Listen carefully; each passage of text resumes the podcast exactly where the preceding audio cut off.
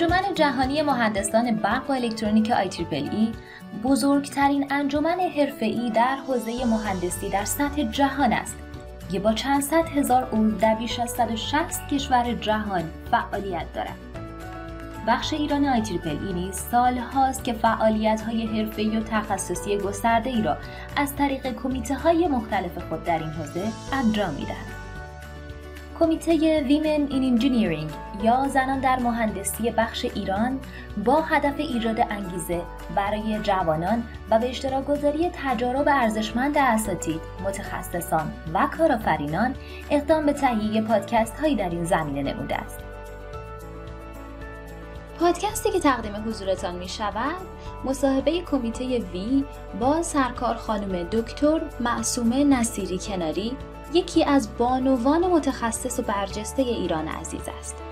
با ما همراه باشید.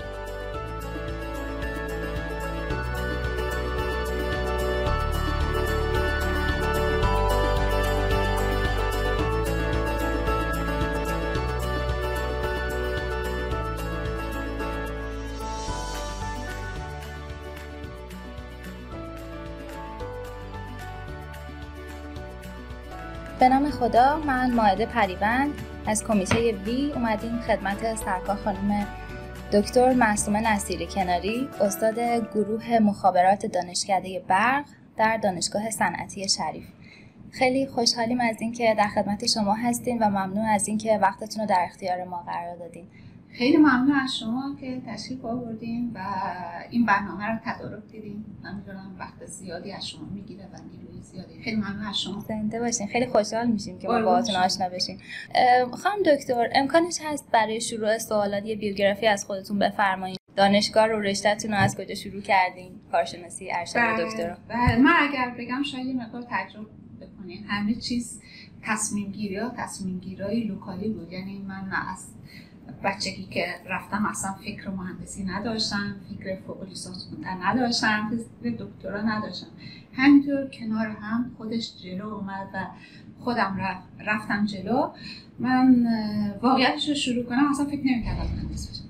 خانواده من خواب پزشکی رو می‌دیدن. من یادمه که من یک سال زودتر رفتم دانشگاه و این داستانش هم خیلی عجیبه. من شهریور بود خونه همسایه بودیم دختر همسایه داشت به یک تجدیدی کلاس اول درس می‌داد من گوش دادم گفتم من می‌خوام املا بنویسم.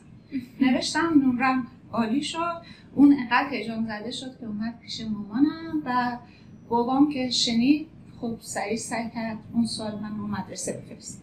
براشون همشون خیلی عجیب بود چون ما بسیار فرد بالاتر تو خونه نداشتیم و لذا برشون عجیب بود که من املا رو اینقدر بدون که به حال کلاسی رفته باشم چه نمره گرفته باشم. بعد من یادمه که پدرم داشت من خودم مال فریدون کنارم شهر سایلی خیلی کوچیک. و اون زمان که خیلی کوچیک بود و امکانی که کار من درست کنه برم مدرسه تو شهر ما نبود. مثلا یادمه که تو خیابونهای بابل پدرم دستمو داشت و به من این رو داشت می‌گفت که من دارم کارتو درست می‌کنم بریم مدرسه زودتر می‌خوام پزشک بشی متخصص زنان. و اون زمان من تصوری که از پدرم داشتم پدرم خیلی آدم مثلا ساپورتیو بود و خیلی هوای بچه هاشو داشت. ولی اون زمان من تصور این بود چون پدر گفت بعد متخصص زنان بشم حتما باید بشم. اون شب من یادم خیلی گریه کردم چون من از پزشکی میترسیدم. تنها تصوری که از پزشکی داشتم زمانهایی بود که مجبور بودم یه تزریقاتی داشته باشم و من وحشتناک از تزریقات میترسیدم اون شب خیلی گریه کردم و بعد اینجوری خودم آروم کردم که او دوازده سال دیگه من باید برم. تا اون موقع شاید اصلا زنده نباشم. و بعد توی دبستان تمام شد راهنمایی و بعد تو دبیرستان باید انتخاب رشته می‌کردم. خب توی راهنمایی من از ریاضیات عشق میورزیدم. یعنی مسائل رو که حل می‌کردم خیلی تو تو وجودم خیلی احساس خوبی رو دست می‌داد. لذا اول نظری که رفتیم و موقع انتخابات رشته بود من گفتم که میرم ریاضی. و به پدرم گفتم از ریاضی میشه همه رشته رفت. ولی دوره ما دوری بود که می‌دونستم که من برم اگر می‌دونستم اگر برم من ریاضی نمی‌تونم پزشکی برم ولی به پدرم اینو گفتم همه رشته می‌تونم و چون ریاضی هم می‌رفتم باید می‌رفتم بابل بابلم رفتم و دبیرستانم که تمام کردم مشخص شد که غیر از رشته مهندسی رشته ای نمی‌تونم نمی‌تونم بگم اون موقع انتخاب من بهترین انتخاب بود. ولی با توجه به اینکه نحوی که درس ارائه می‌شد ما دانش آموزا فکر می‌کردیم تمام خلاقیت ها تو رشته های ریاضی و مهندسی هست.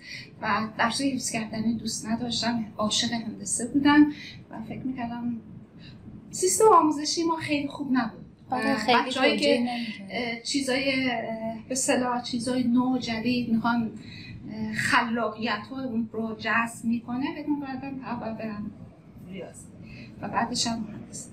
به حال توی دبیرستان بود که من از کامپیوتر شنیدم. و برنامه این بود که حتما برم مهندس اولین بار بود که کامپیوتر مطرح شده بود و من برم مهندسی کنم دبیرستانم که تموم شد و بعد از که فهمید بابا که من خب نمی‌تونم برم پزشکی خب برنامه‌ریزی کردیم من برم مهندسی کنم خب اون وقت سنتی شریف دانشجو نمی‌گرفت منتقل شده به اصفهان سنتی اصفهان سال 57 بود. انتخاب اول من هم مهندسی کامپیوتر بود فقط برای اینکه جدید بود. ببینید بچه ها چیزایی که خوشش نه اینکه اصلا آشنایی داشته باشم. اول انتخاب مهندسی کامپیوتر سنتی اصفهان بود که اول بار داشت می‌شد. بعد مهندسی علوم کامپیوتر دانشگاه شیراز بود. بقیه رشته هم سنتی اصفهان بود. برای اینکه می‌خواستم برم مهندسی.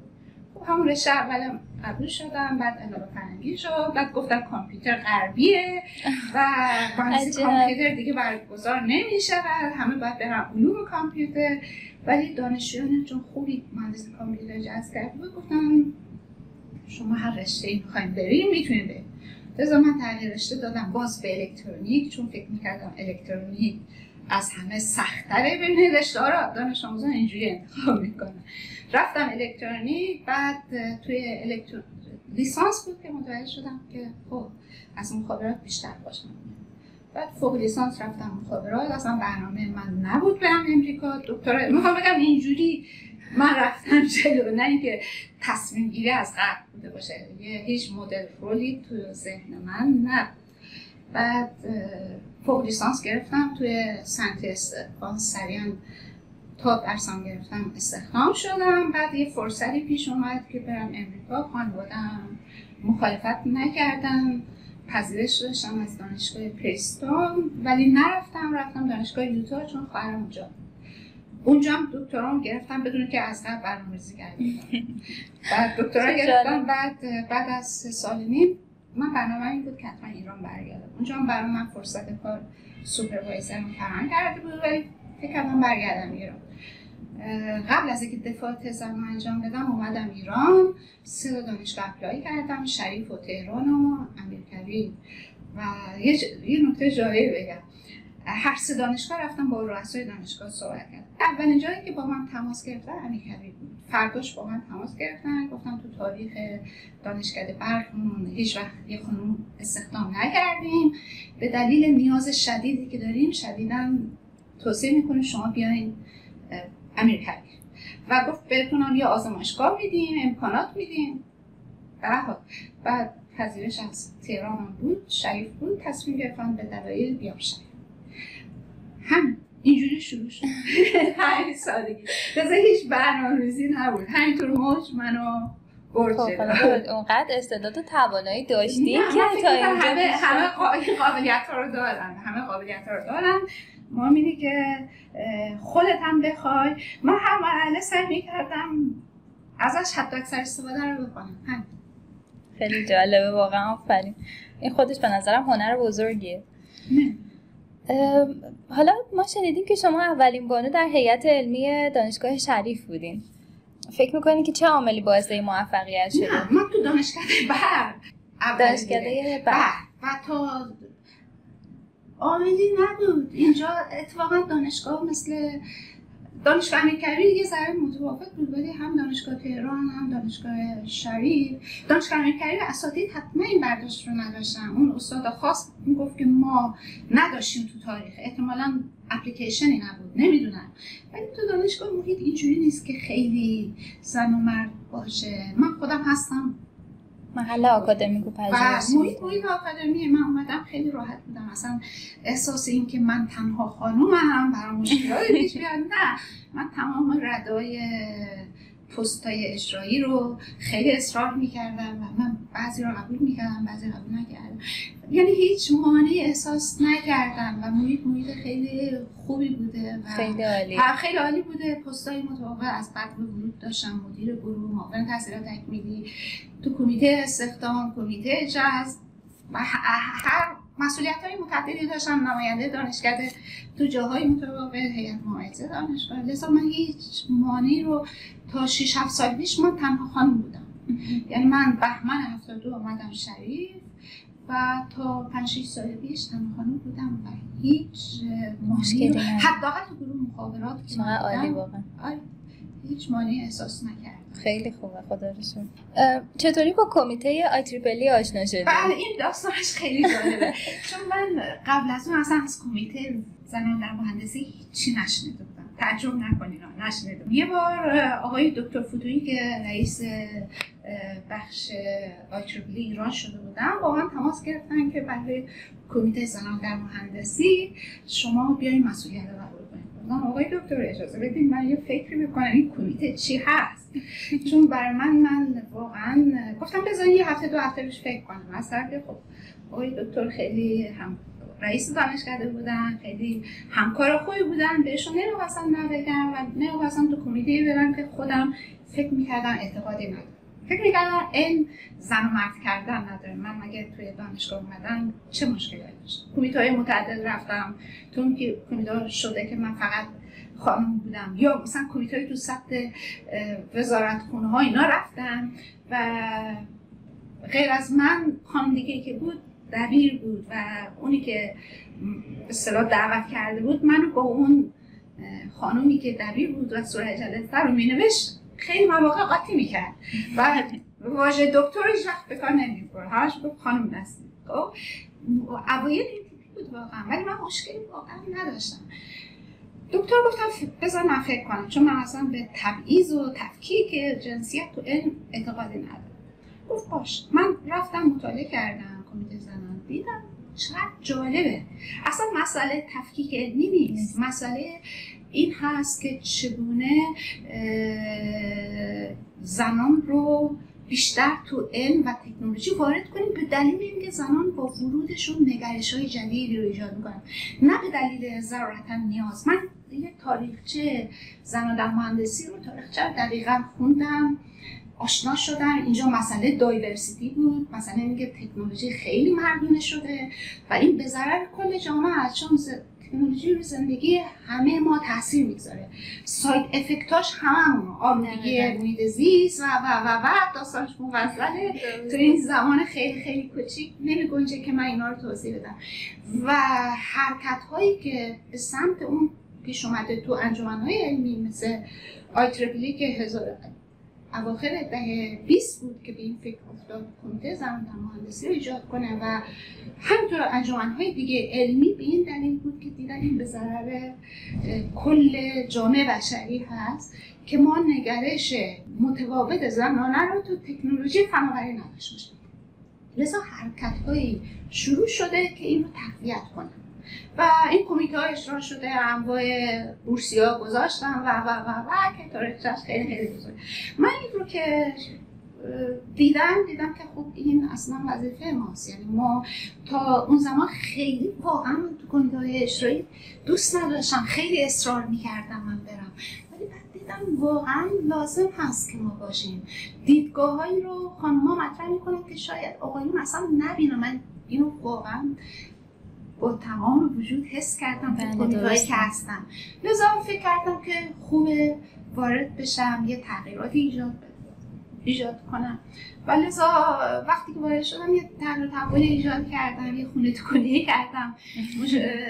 خانمهایی از دانشگاه متفاوت رو دعوت کردم. مشاورین و مشاور نماینده های کمیته های زنان تو دانشگاه رو تشکیل دادم. این کمیته یه مدتی تو دانشگاه متفاوت تشکیل می‌شد. نشستهایی گذاشتیم پنل هایی گذاشتیم. تا افراد متوجه بشن که اصلا این کمیته برای چی پای بلی و انجمنهای علمی دیگه تشکیل شده. اینجا اصلا مسئله فمینیست نیست.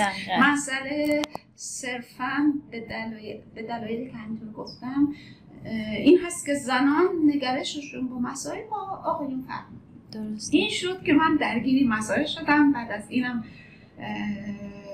بعد از اینکه دو دوره من مسئولیت کمیته زنان رو در آیتربلی داشتم سخنرانی تو فرهنگستان علوم داشتم و اونجا یه کارگروه زنان در مهندسی ایجاد کردیم که اکتیوه و بعد جدیدنم توی بنیاد ملی علم هم یه کارگروه زنان در مهندسی داریم و در رابطه با توانمندسازی زنان در حوزه پژوهش و غیره. خیلی فوق العاده است واقعا. شما فرنگ... عضو فرهنگستان علوم هستین درسته؟ عضو مدعو فرهنگستان درست بسیار عالی بعد از اون حالا شما به عنوان رئیس کمیته WIE انتخاب شدین و بعد سراغ در واقع editor به عنوان editor مجله. آقا editor مجله اصلا ربطی نداره. editor مجله یا اینکه از ابتداش منظورتون editor transaction communication نه اصلا ربطی به WIE نداره. آره ادیتور بر خود آیتریپلی بوده؟ مال IEEE به هر کسی رو دعوت می‌کنن یعنی کسی که در, یه حوزه ای کارایی کرده ممکنه editor chief ازش بخواد که نقش editor داشته باشه. من همزمان با فعالیت هایی که تو سطح بین تو زمینه مخابرات مولکولی وجود داشته ما یه فعالیت هایی تو دانشگاه شریف شروع کردیم. و واقعا هم لول هستیم با فعالیت هایی که تو سطح بینالملل صورت می‌گیره. خب من یه هسته تحقیقاتی خوبی رو تشکیل دادم. یه دوره فرصت مطالعاتی هم که رفتم حرکتی رو اونجا انجام دادم. خب به حال از من دعوت شده که editor ی رو تو این حوزه مخابرات مولکولی توی transaction communication و cognitive radio که خب از وقتی شریف اومدم همون اوایل خب حرکت های این داشت. و روی روی روی که من خودم تحقیقات رو انجام می‌دادم از من ادیتورین چیپ دعوت کرد و من ادیتوری آیتوری رو